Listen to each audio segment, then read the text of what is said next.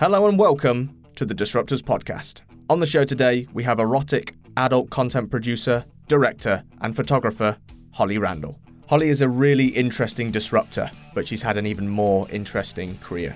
She talks about how she got into the business of creating content in the adult industry, how she built a brand and a podcast from zero, and the inner workings and the secrets of the erotic adult content world. This is definitely one of our more left field interviews. So let's just get straight into this. But remember, if you don't risk anything, you risk everything.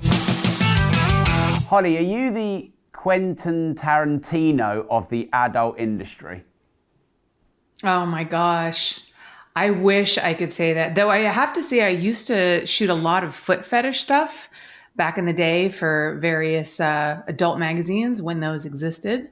But um, I would say that there's a lot of directors out there who are probably at least more celebrated than I am. And are you just a director or are you more of an entrepreneur? Uh, I love I like that word entrepreneur. It just encapsulates so much more. So I will say, like specifically in the adult industry, almost nobody's just a director because we work with pretty small crews and our budgets aren't anything compared to the mainstream industry. So if you're a director, you're also a producer with all of the different producer jobs that comes along with it. Um, I also shoot the photographs on set. Uh, I also do the budgeting. Um, I do the payments. You know what? I mean, I also am kind of a PA too. I will clean the come up off the couch if that needs to be done. I will do whatever it takes to get the job done. So, director's just one of the hats that I wear. So, when you're cleaning come off the couch, are you thinking, I've really arrived in my life as an entrepreneur? You know what? Yes, because that come on the couch means the scene got done, the guy got hard, the guy finished, and uh, and it's a wrap. So yes, I feel very accomplished in that moment. And is it not always a given that those things that you said would happen? You know, because look, I am obviously have no knowledge of this industry whatsoever.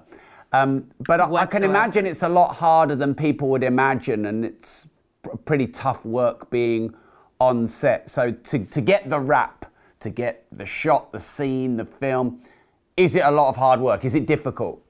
It depends. Um, it depends on the talent. The talent is a huge part of the equation. So, and it depends on the scene. It depends on how complicated it is. It depends on what the client's asking for. I mean, I've had to do some ridiculous scenes like I once had to shoot a two girl anal strap on scene with angel wings in a bathtub. Now, that's so complicated for a lot of reasons. The angel wings were really problematic and always like got in the way and was blocking the shot and like kind of coming off. I don't know if you've ever had sex in water, but that's also difficult. Lubrication thing's an issue. Um, anal is, you know, another element that makes things more complicated. And uh, a strap on is also not always ideal because if it doesn't fit right, if it doesn't um, stay straight, uh, the girl obviously can't feel what's happening. There's a lot of like elements that make a scene like that incredibly hard to shoot.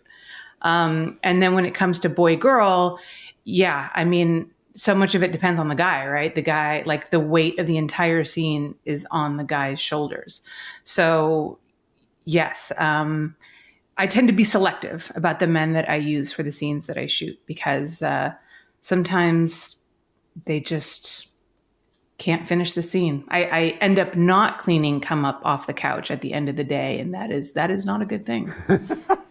so, what makes good talent? You know, when you say you, there's certain guys that you make pick what makes good talent? So they would be, you know, obviously um, fit the scene. So, you know, attractive, in shape, not only just aesthetically, but also these guys are athletes, honestly. Like they have sex for long periods of time in very uncomfortable positions under, you know, sometimes very excruciating conditions. It's like freezing, or it's really hot, or they're on an incredibly uncomfortable surface. So um, they just mostly have to be able to perform with all of those variables in play. And it is not an easy job to do. It is not an easy job to be able to turn your mind off to all of those extenuating circumstances and be able to, you know, get sexually excited in a situation which is not necessarily a sexually exciting situation and to be able to keep yourself hard for extended periods of times with stops and breaks and lighting rechanges and the key is to be able to come on cue. That's actually one of the harder things. And um, not every guy can do that. So there's a lot of things that come together to make like the perfect male porn star. Wow. do you think that sex and intimacy is somewhat ruined for people in the adult industry? I think it varies from person to person, but I would imagine that you become a little bit jaded. I mean, when it's your job, uh, it can take some of the mystery out of it. So I've heard some performers say that. I actually had a girl on my podcast the other day who was talking about how her her boyfriend is also a performer, husband actually, and how they don't get to have sex with each other as often as they would like because they're tired from having sex with other people. So um, I think that that can definitely come into play for sure. How do they not get jealous? That's a great question. Uh, some couples do, uh, some couples don't. Um, I think that most people can understand that it's a job and they can separate sex and love, you know, intimacy and performance. Um, but I think other people struggle with that. So it's different for each person. I don't know much about your personal life, and if I hit the line, just slap me. But are you? Um, have you ever been like intimate, as in in a relationship or married with someone in the adult industry yourself?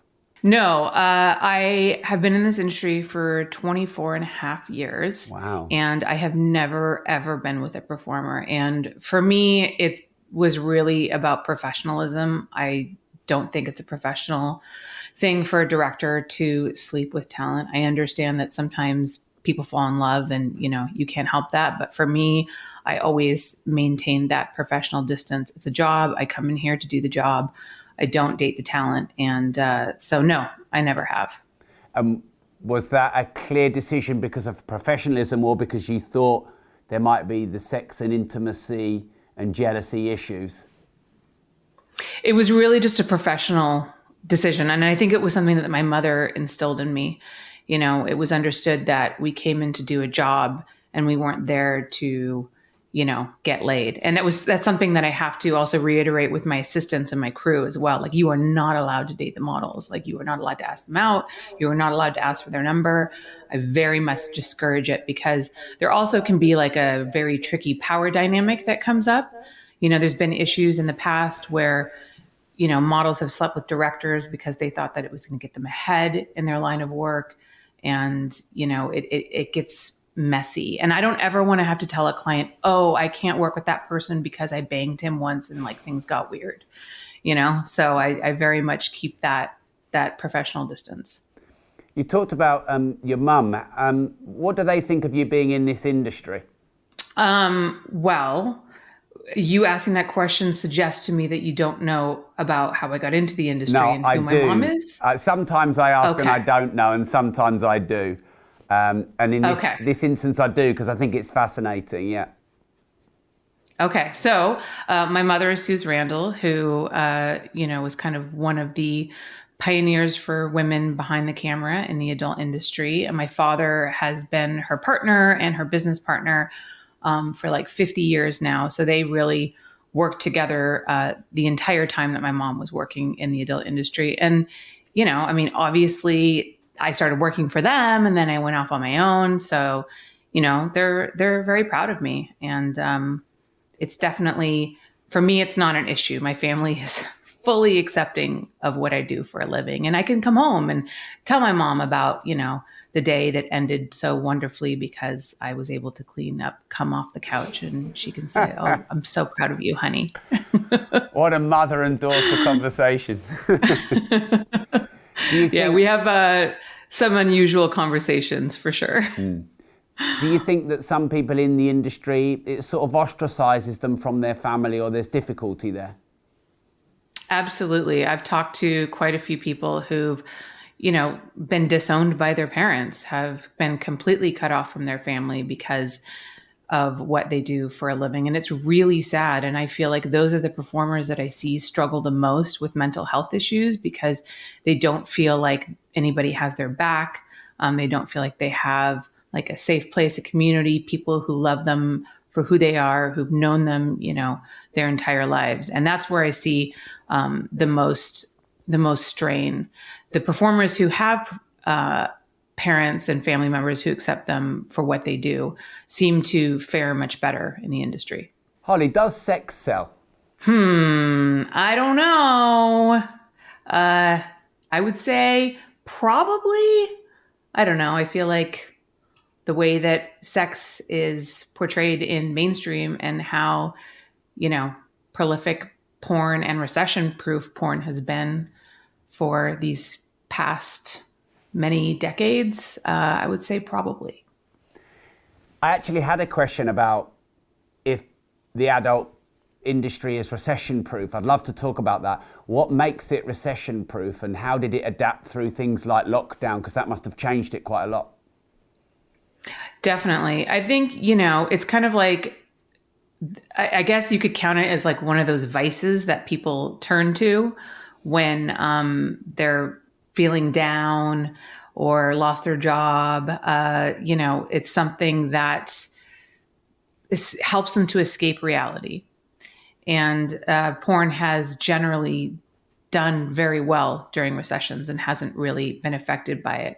COVID specifically changed the adult industry dramatically because of the rise of the OnlyFans platform and, you know, camming as well. But really, OnlyFans was what took off during COVID. And what we saw from that was this indication that people really desired connection with other people because what OnlyFans provided that other platforms at the time, like, you know, generic websites that you would visit didn't was a one on one connection with your favorite performer.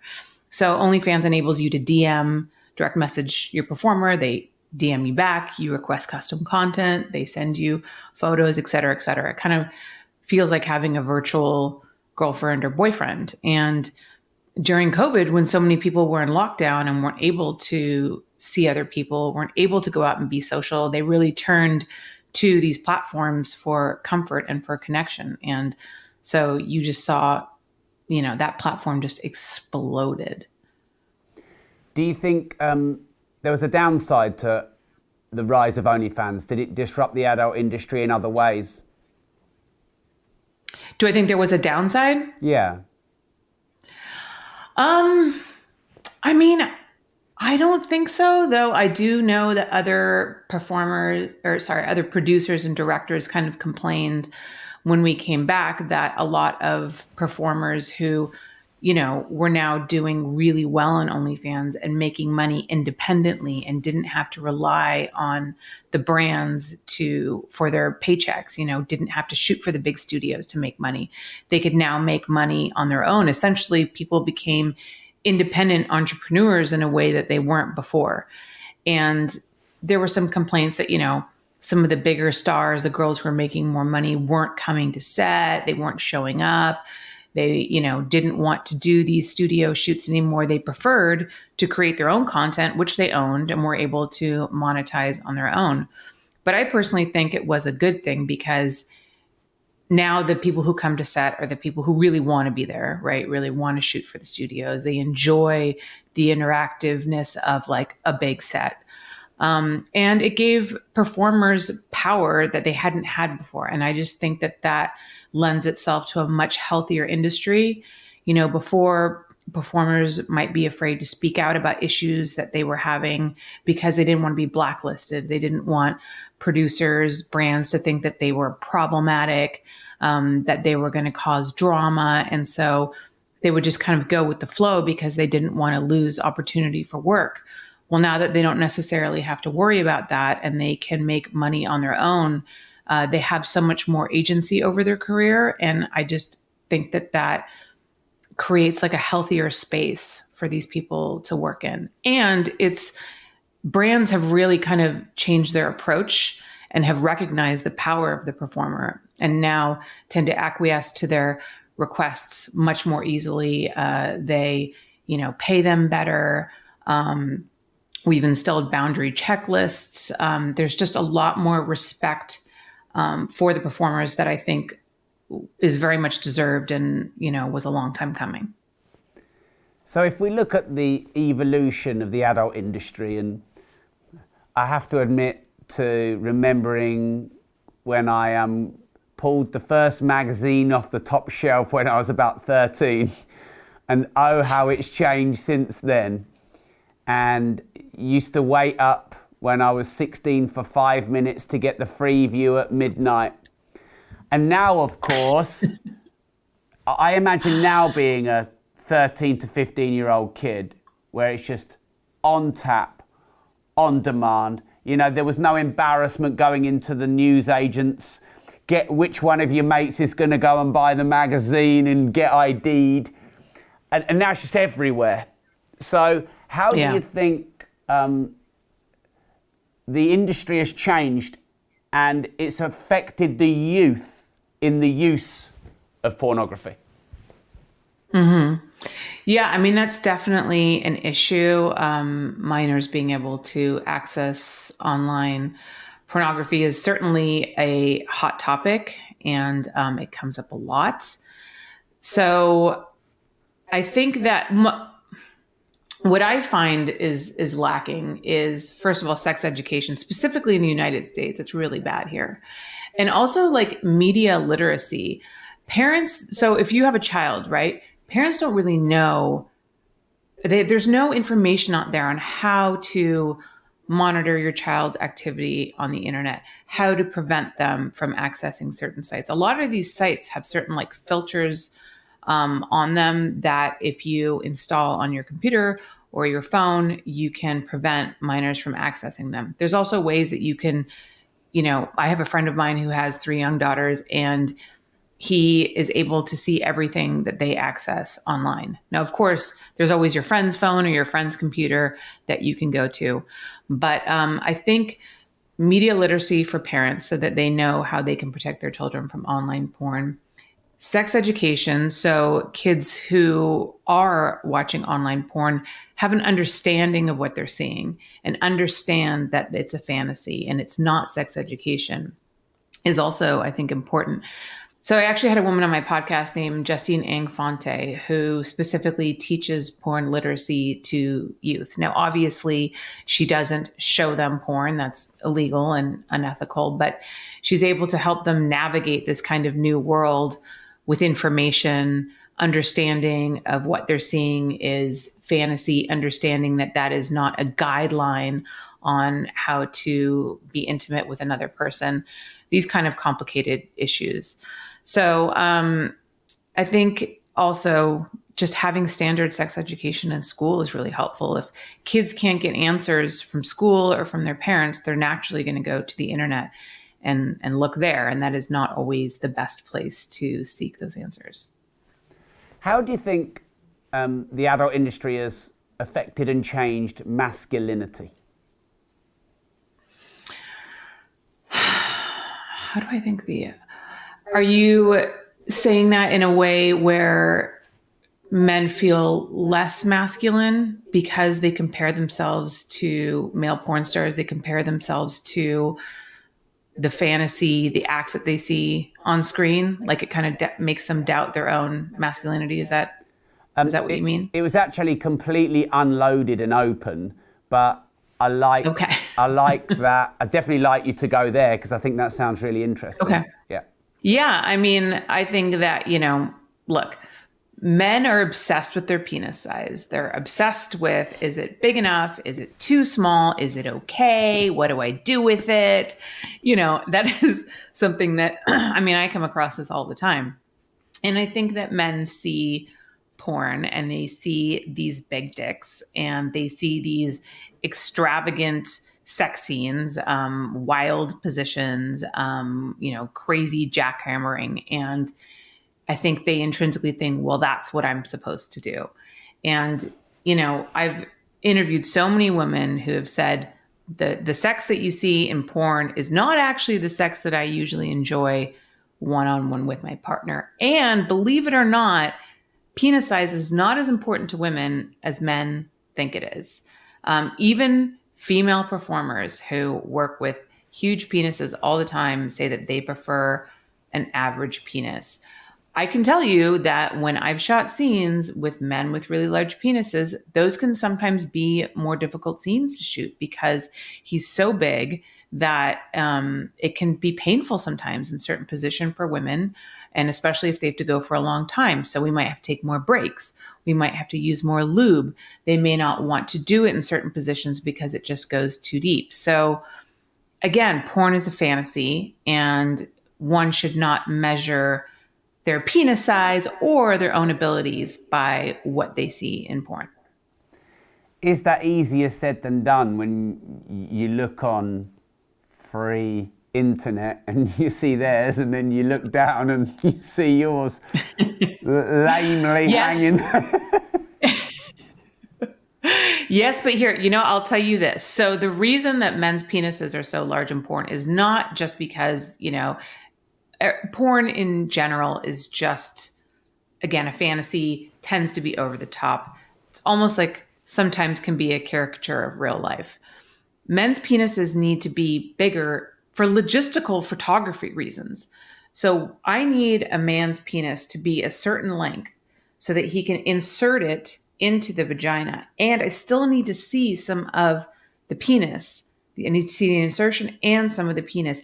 Not to mention the fact that the performers have to do what's called opening up to camera, right? So if they're just straight on and you got a lot of butt cheek here, you know, you're not seeing anything. They have to kind of like twist themselves in a way to open themselves up to camera, which kind of like forces the penis to like bend slightly.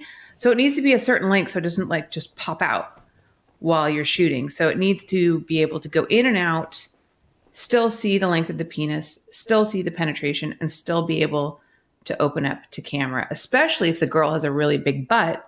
She's got really big butt, there's more flesh, there's more, you know, skin that the penis is disappearing into. And so it can be harder to get that penetration. So there's a lot of like logistical reasons why men's penises need to be so big for porn, not necessarily because it's better. It's just easier to shoot. If anyone was listening to the audio, they need to come and watch the YouTube and see Holly doing all the, the actions and the hand movements. um, one will take note and remember he only has a large penis for logistical reasons, and one must not compare. Let's just. exactly, exactly. And it's important to keep that in mind. Let's look at the sort of business and the um, disruption and evolution of the industry. Because my show is called Disruptors, but it actually used to back in the day, Holly, be called Disruptive Entrepreneur. Because I'm an entrepreneur and I used to mm-hmm only interview entrepreneurs before we went wider. So I always love the business side. That's my most mm. interesting analysis. So, I mean, being an outside non expert, I remember magazines, I remember Freeview and um, late TV, then the internet and OnlyFans. And I may have missed a couple of little evolutionary disruptions in the way. Where's the future of the adult industry going? And I know you're in the future, aren't you, with Meta and VR? So would love the discussion around that. Yeah, so I uh, just kind of recently actually like left all of my regular clients, my regular shooting jobs to go full time with a metaverse startup. And we are debuting at the AVN show in Las Vegas in January. And um, it's called Joy City, and it is an interactive city where you will be able to not only buy performers' content like you can now, the regular 2D photos and videos, but you will be able to interact with them and experience their content in a much more immersive way. And it's accessible through VR, but also just on your regular laptop, on a desktop. You can walk through the space um, without VR goggles. So for people who don't know what a metaverse is, it's kind of like think of, I guess, like an open world video game. Um, it's like that. So you have you have an avatar that you choose. You can be whoever you want. You can look however you want, and you can walk around in this uh, city that we've built. We have two neighborhoods right now, and of course, we will continue to expand as we continue to bring more people on. But essentially, it's a creator platform kind of like an OnlyFans on steroids, if you will. So each performer will either have their own space or building. Um, and in there, they will be able to sell their content. And you will also be able to experience different immersive types of content. Like we do these 3D hologram captures, they're called volumetric captures. And so when you're in the space, you have the performer there, they're doing whatever they do, and you can walk around them and you can see them from all different angles. Um, performers can also be their own avatars and through like simple motion capture can interact with you in the environment. You can talk to them. They can also have other kinds of events that's not just adult related. Because a lot of these performers, and you really saw again this kind of explode with with OnlyFans and and fans feeling connected to the performers as people, not just as you know um, adult performers. So a lot of performers are also stand-up comedians. They're musicians. They're dancers. They're artists. They have other interests um, that they like to engage in and fans like to support them in that so performers can have, you know, not only again the porn that they're going to sell, right? That's essentially what they do, but they could have shows where they might do stand up comedy, they might do burlesque dancing, they might do music events, all kinds of like really cool events that you can come in and you can watch and engage with also other people on the platform as well. So there's like a real social connectivity there, which is very, very exciting. And just, you know, with the way that technology is advancing, there's just all kinds of like amazing possibilities. Interactive sex toys. You can get like virtual hand jobs from your favorite performers. Um, it's just uh, it's just a really cool and exciting space. So, do you think the future of um, the adult industry is interactive and VR? Do you think that's where it's going? I think so. I think so. I mean, I you know, I think that everybody's kind of headed I mean, the metaverse is a hot topic right now and it's trending and and everybody's who understands it's talking about it and everybody who doesn't understand it is asking what it is. But I think, you know, that's that ability to connect with other people in a more immersive space is what what people are really interested in. I wonder if the way the adult industry has changed has changed the rules in a relationship. So, um, for example, you just said you could get an interactive hand job. I wonder if I said to my wife, I've just had an interactive hand job on VR. I want, I mean, you, you, know, she might be all right with me checking out a bit of OnlyFans or a bit of um, online free adult entertainment. But if I told her I'd had an interactive hand job, I, I think I'd be in trouble. So the question is. Oh God. Yeah. the li- is the line moving, and, and, and where does the? Do you see what I'm trying to say? That's a that's a good that is a good question. I guess it depends on whether or not you want to be open with your wife about that. I mean, I feel like for the most part, you know we might be attracting more people who don't necessarily have a partner or have who have a hard time connecting with women. Right. You know there's a lot of of men that i speak to who are socially awkward are shy or maybe on the spectrum mm. and you know don't have a girlfriend haven't had a girlfriend. And they you know they feel accepted and you know can obviously get their rocks off with an adult star. So I mean, I've had a lot of conversations about non monogamy on my podcast that I think have been incredibly interesting. And it's made me look at the idea of monogamy kind of differently. Though I am in a monogamous relationship, I'm married. I've been mar- I've been with him for six and a half years, and I have no intention of going out and having sex with other people. We're very happy and comfortable in our relationship. But I've definitely like thought a little bit about it and wondered, you know, what what is what is considered cheating? Because um, some women consider just another man watching porn and you know using his own hand, uh, a personally interactive hand job from yourself as cheating. So some men that's the only way you know, they get it. well, exactly. So yeah, it's kind of uh, it's an interesting topic, and I I just I just see more and more people having open relationships. My parents had an open relationship; they were swingers back in the 60s and 70s. You know, and 50 years later, they're still together. So um, I don't know. Sometimes I wonder if people will be happier if they just change the rules a little bit. But I suppose that's on an individual basis. Well, let's have a brief summary of that discussion because I haven't really thought about this because I'm also in a monogamous relationship with my wife and very happy. But I have seen society change and I have seen the adult industry change and I've seen the way people define relationships change. And relationships are more disposable now, aren't they? With swipe, swipe, swipe, swipe, swipe, and they're more interactive now with what you can get in the adult industry. Can be very tailored. Um, so let's just go there real quick.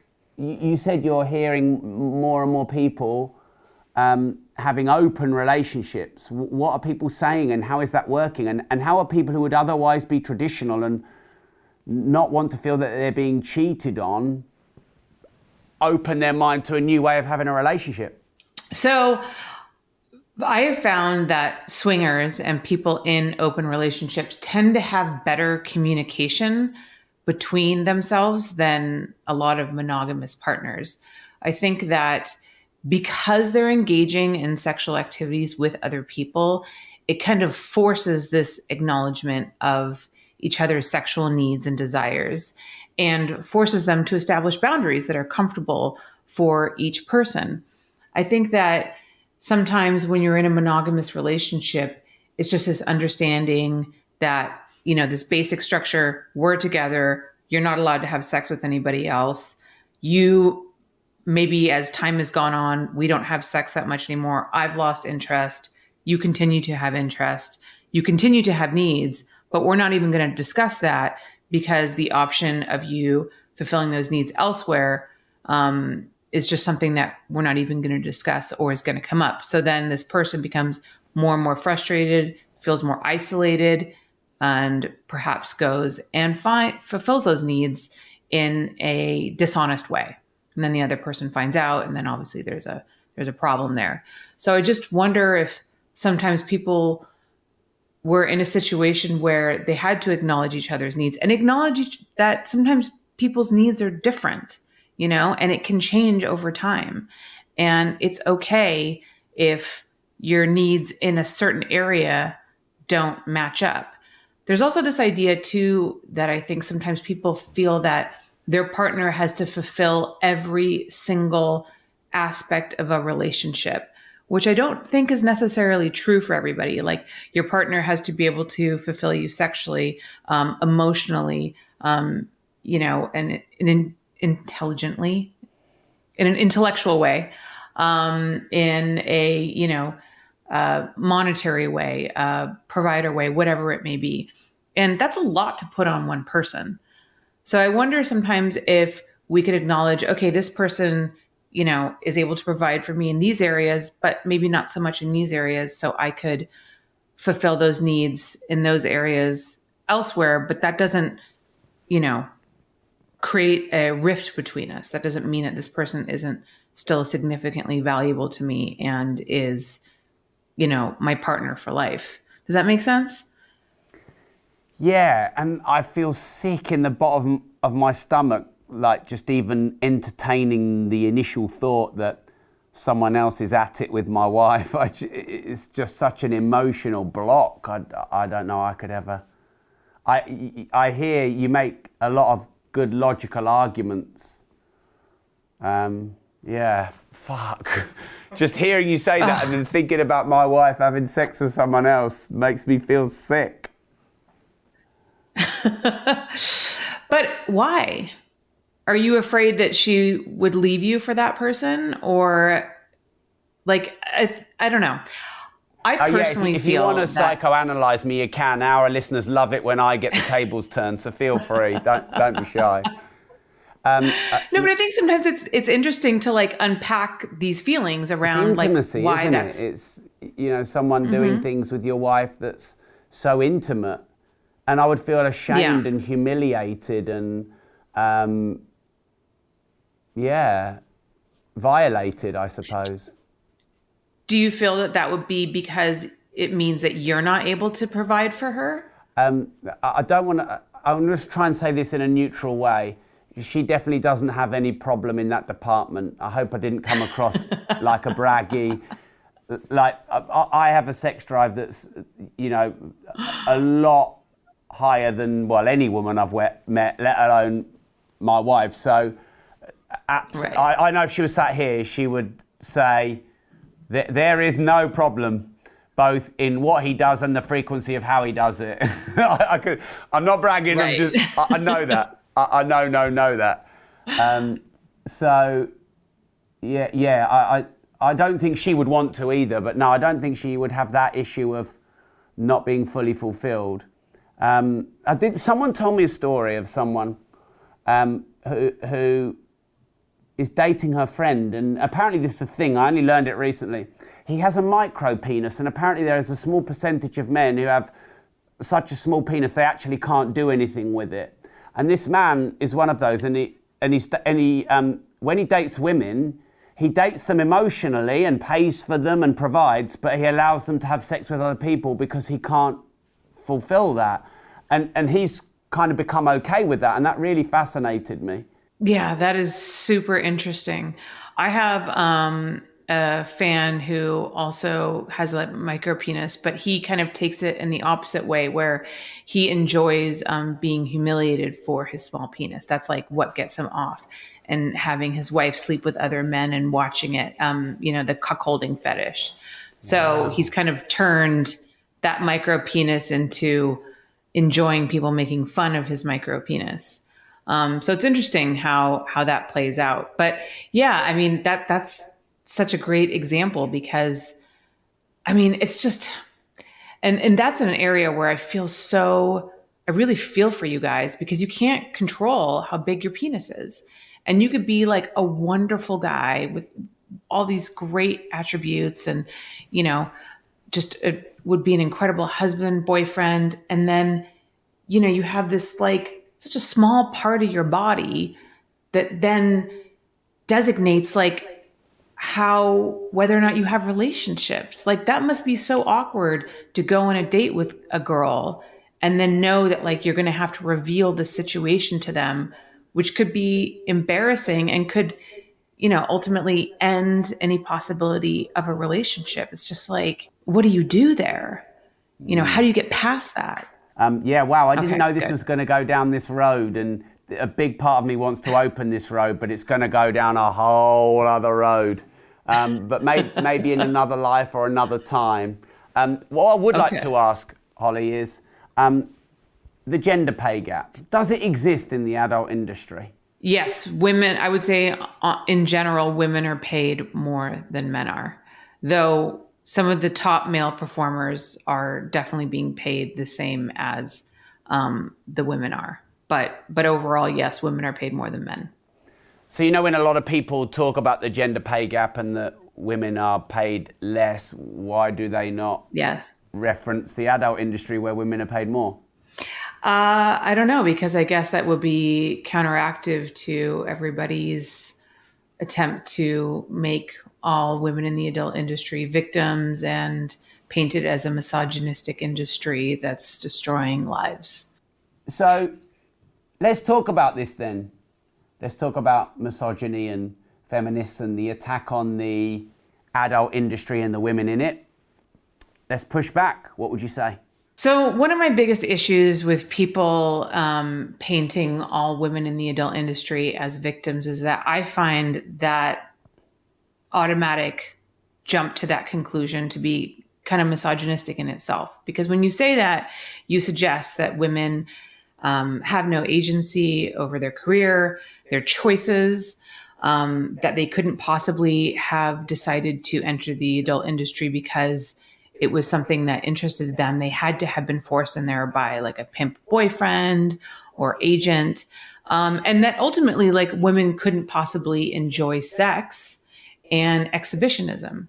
So I think that, you know, painting all women in the industry as victims um, is just like naive and doesn't do women any justice at all. Now, I mean, you know, let's be realistic. There are women and men in the industry, you know, who probably aren't best suited to be here. The porn industry is not for everybody. And there's several reasons for that.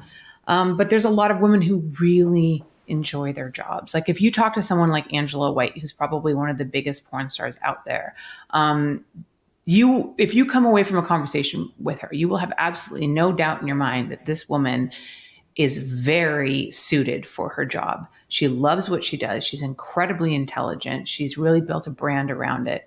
And I can tell you from working with her many times, there is an energy in her when she gets into the scene that is like unmistakable. Like she loves it. She loves having sex. She loves having sex in front of the camera. And that's just so abundantly clear. Um, and, you know, it's kind of part of the reason that I started my podcast was I wanted people to really get to see another side of performers and allow them in their own words to justify why they're in the industry. And, you know, talk about what it is about the industry that they love and it's just, um, I think also too, with the way that things have changed recently, the porn industry is a much better place to work in now than it was even like a decade ago because of these personal content platforms like OnlyFans. Performers have so much more agency over their career, they have so much more control, and there's so much less instances of women getting involved in situations that they end up regretting later. And there's also more information out there. So if you want to get into the adult industry, you can do research, you can talk to other performers, you can watch podcast interviews and and find out more information so you can come in with an educated decision. I think that's the most important thing is to come into the porn industry having done your research, understanding what you're getting into, knowing what the upsides are, knowing what the downsides are, and making an educated decision on, um, you know, becoming a porn star. So I've seen a couple of not Netflix. So I've seen a couple of Netflix documentaries, which I haven't watched yet, about how um, adult stars have really struggled transitioning out of the career and moving on afterwards. I've interviewed yeah. a lot of very successful sports people who struggle you know, they're a famous professional footballer at the top of their game and then they're retired and what, what have they got left? Or people leave the military into civilian life and it's, they, they almost get shell shocked. Is that a thing in the adult business? And what do people do wrong? And what tips can you give that they might do right moving into the, the next stage of their career? Um, it's definitely an issue. Um, and, you know, obviously stigma is the biggest part of it. Uh, there's, there was actually a case in Oregon. The woman's name is Nicole. Um, her last name is escaping me, but essentially, she came into the adult industry for about a year, did a handful of scenes, decided it wasn't for her, left, and went to nursing school. Well, they found out at her nursing school that she had been a porn star, and she essentially got kind of bullied and pushed out of the program for having been a porn star for like I said, a short period of time. And she actually fought back and uh, she sued them and she won for discrimination. Because it's like the thing this is the thing that frustrates me the most right? You see you have all these porn naysayers who are like get a real job. Get out of the porn industry. That's not a real job. Go get a real job. And then people are like okay. And they leave the porn industry and they try to get a real job. And then like nobody will give them a real job or allow them to have a job. It's it's it's crazy. There was another um, same thing. It's interesting. Uh, so a lot of porn stars go into nursing or real estate, like no joke. Um, I don't know why. but there was another male porn star who was a nurse, and uh, somebody recognized him, and then he got fired because the hospital felt like they were compromised because if somebody decided that you know they were uncomfortable with someone who'd been a porn star that it, it would fall on them. Like porn stars are criminals and sexual deviants and um, which is you know absolutely insane. Like they're regular law abiding citizens. Like the rest of us they pay their fucking taxes and a lot of them as small business owners. And um, they're good people. So the stigma is is a huge a huge part of what makes it so difficult to transition out. So my advice would be I will say though, especially again in this day and age where you can, you know, create your own content and um, you know, pretty much be your own small business owner is you learn a lot about being a small business owner as a porn star. You're essentially like a mini entrepreneur. Um, you're an independent contractor. And so there's a lot of things that you can learn about business, which is really valuable. And I would say save your money. You know, you could make a lot of money in the adult industry in a short amount of time. Do not blow it on handbags and expensive cars. Save your money, invest it wisely, um, have that cushion for you if you want to make that kind of transition. I will also say that, you know, a lot of these you know, now that we have influencers there and these streaming platforms like YouTube and Twitch, there's been a lot of performers who've been able to make a transition to, you know, still being a media personality. They've acquired a lot of fans, um, but they no longer are doing sex acts. Sasha Grey is a great example. She, you know, moved on from doing porn. She no longer does porn, but she's a very successful Twitch streamer. So I think that nowadays, with technology and people's ability to be their own entrepreneur in so many different areas, I think it's it's easier for performers to transition out of the industry, but it's still it still comes with its complications. I thought that was a brilliant answer. Thank you, Holly. Thank you.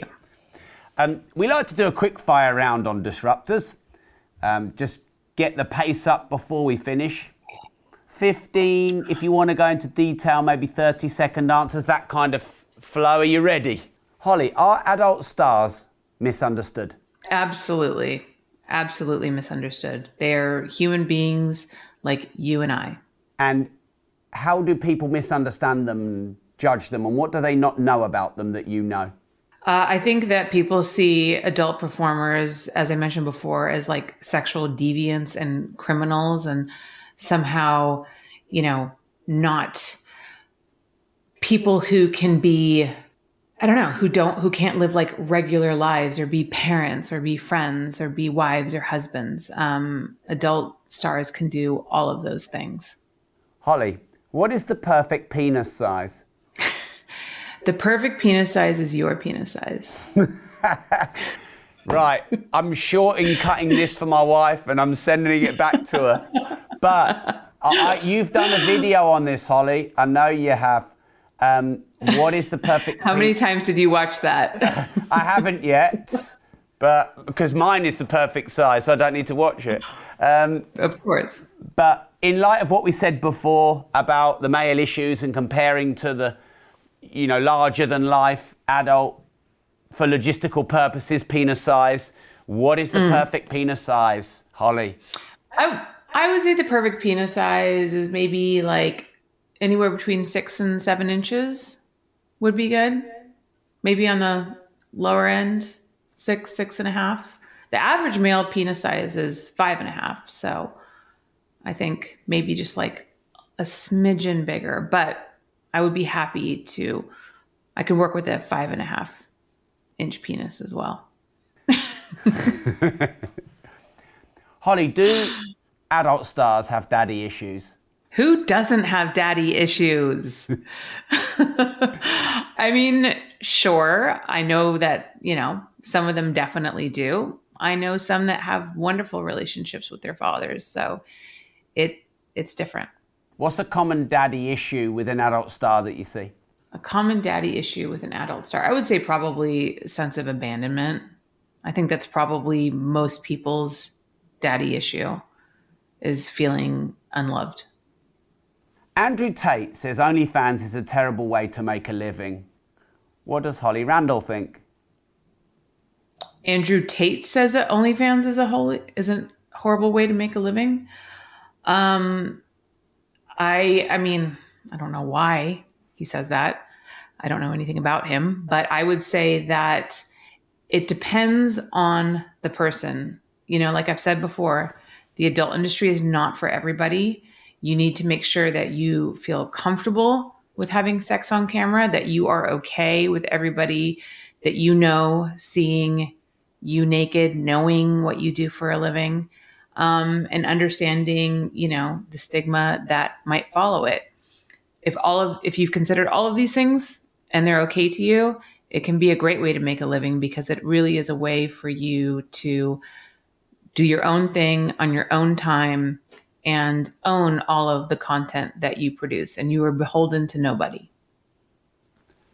Holly, what's the best thing about being in the adult business?